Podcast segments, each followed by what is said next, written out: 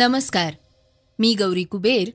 आता आपण ऐकणार आहोत सकाळचं पॉडकास्ट अग्निपथ योजनेला विरोध होत असताना भारतीय लष्करानं आवश्यक अधिसूचना जाहीर केल्या आहेत. आजच्या पॉडकास्टमधून आपण त्याविषयी अधिक जाणून घेणार आहोत. आज चर्चेतील बातमीमध्ये देशाचे पंतप्रधान नरेंद्र मोदींनी अग्निपथ योजनेचं नाव न घेता देशातील तरुणांना एक मोलाचा सल्ला दिलाय. ते काय म्हणाले आहेत हेही आपण ऐकणार आहोत. टेलिग्रामनं जी नवीन सेवा सुरू केली आहे ती काय आहे आणि कशा प्रकारे काम करते हेही आज आपण जाणून घेणार आहोत. चला तर मग सुरुवात करूयात आजच्या पॉडकास्टला विमा नियामक मंडळाच्या एका बातमीनं. भविष्य सुरक्षित करण्यासाठी विमा महत्त्वाचा आहे. विमा केवळ अपघाताच्या वेळी संरक्षण देत नाही तर अचानक आजारी पडल्यास देखील संरक्षण देतो. आयुर्विमा मुदत विमा आरोग्य विमा असेल तर भविष्याची चिंता करण्यापासून मुक्त होऊ शकता. इतके फायदे असूनही अनेक जण विमा काढत नाहीत कारण त्यांच्याकडे प्रीमियम भरण्यासाठी पैसे नसतात. आता विमा नियामक आय आर डी ए या समस्येवर उपाय शोधण्याची तयारी करतय. अमेरिका व युरोपातील इतर विकसित देशांसंबंधी बोलायचं झालं तर तिथे विम्याची बाजारपेठ विस्तृत आहे. परंतु भारतात कमी उत्पन्नामुळे विमा अजूनही मर्यादित आहे. या समस्येवर मात करण्यासाठी भारतीय विमा नियामक आणि विकास प्राधिकरण हे प्रीमियम फायनान्सिंगची सुविधा सुरू करण्याचा विचार करत आहे आय आर डी एची योजना अशी आहे की लोकांना एकाच वेळी विम्याचा हप्ता भरण्यासाठी कर्ज मिळेल. नंतर ते हप्त्यांमध्ये भरू शकतील.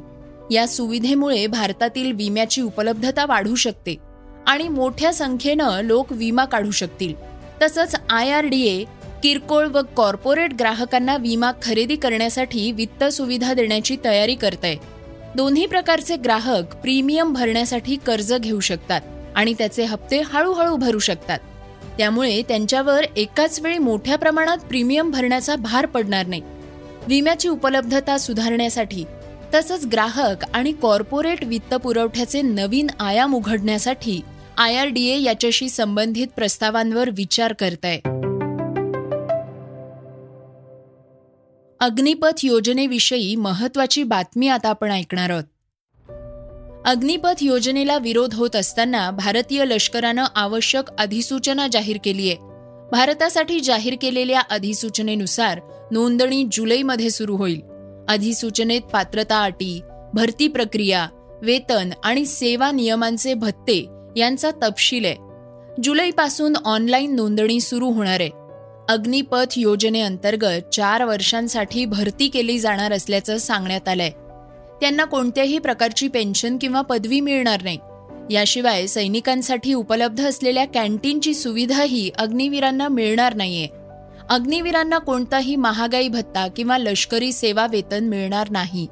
भारतीय लष्कराच्या अधिसूचनेनुसार आठवी आणि दहावी उत्तीर्ण युवकही अर्ज करू शकतील. अग्निवीरांच्या पहिल्या भरतीसाठी जारी केलेल्या अधिसूचनेनुसार नोंदणी जुलै महिन्यात सुरू होईल. त्र्याऐंशी भरती मेळाव्यातून सुमारे चाळीस हजार सैनिकांची भरती करण्यात येणार आहे. ऑनलाईन नोंदणीसाठी join Indian army dot N I C dot in म्हणजेच J O I N I N D I A N A R M Y dot N I C dot I N या संकेतस्थळावर भेट द्यावी लागेल. जुलैपासून सैन्याच्या विविध भरती युनिट्स स्वतःच्या अधिसूचना जाहीर करतील. अधिसूचनेनुसार आर्मीमध्ये अग्निवीरांना वर्षभरात तीस सुट्ट्या मिळणार आहेत. अग्निपथ योजनेअंतर्गत भरती मेळावे ऑगस्ट सप्टेंबर आणि ऑक्टोबरमध्ये आयोजित केले जाणार आहेत. डिसेंबरच्या पहिल्या आणि दुसऱ्या आठवड्यात सुमारे पंचवीस हजार भरतीचे प्रशिक्षण सुरू होईल. टेलिग्रामनं जे नवीन फीचर आणलंय त्याविषयी आता आपण जाणून घेणार आहोत. टेलिग्रामनं आता प्रीमियम सेवा सुरू केली आहे. या सेवेअंतर्गत टेलिग्राम प्रीमियम वापरणाऱ्या युजर्सना अनेक नवीन फीचर्सचा ॲक्सेस दिला जाणार आहे. नवीन फीचर्स अंतर्गत चार जी बी पर्यंत फाईल अपलोड करता येणार आहे. आणि जलद गतीनं डाउनलोड सुद्धा करता येईल. तसंच एक्सक्लुझिव्ह स्टिकर्स अशा अनेक सुविधा उपलब्ध असतील. रिपोर्टनुसार कंपनी टेलिग्राम यासाठी प्रत्येक महिन्याला चार पूर्णांक नव्याण्णव डॉलर्स चार्ज करणार. आहे भारतीय वापरकर्त्यांसाठी याची किंमत काय असेल हे अद्याप स्पष्ट झालेलं नाही. टेलिग्रामवर सर्व वापरकर्त्यांसाठी दोन जी बी पर्यंत फाईल्स पाठवण्याची सुविधा आधीच उपलब्ध आहे. मात्र टेलिग्राम प्रीमियम सदस्यांसाठी आता फाईल पाठवण्याची मर्यादा चार जी बी असेल. या फाईल्स डाउनलोड करण्यासाठी तुम्हाला प्रीमियम मेंबरशिपची आवश्यकता असणार नाही. टेलिग्राम प्रीमियम सदस्यांना टेलिग्राम सर्व्हेवर सर्वात जलद डाउनलोड गती मिळू शकेल. आपण आपल्या मर्यादित क्लाउड स्टोरेजमध्ये शक्य तितक्या वेगवान नेटवर्कद्वारे सर्व काही ॲक्सेस करू शकता असं कंपनीच्या ब्लॉग पोस्टमध्ये म्हणण्यात आलंय. प्रीमियम वापरकर्त्यांसाठी या आधीच्या जवळजवळ सर्व मर्यादा वाढवल्या जातील. उदाहरणार्थ टेलिग्राम प्रीमियम ग्राहक एक हजार चॅनल्स फॉलो करू शकतात. प्रत्येकी दोनशे चॅट्ससह वीस चॅट फोल्डर्स तयार करू शकतात. कोणत्याही टेलिग्राम ॲपमध्ये चौथं खातं जोडू शकतात. टेलिग्राम प्रीमियम वापरकर्ते व्हॉइस नोट्स ऐकण्याऐवजी वाचण्यास प्राधान्य देत असल्यास ते व्हॉइस नोट्सचं टेक्स्टमध्ये रूपांतर करू शकतील.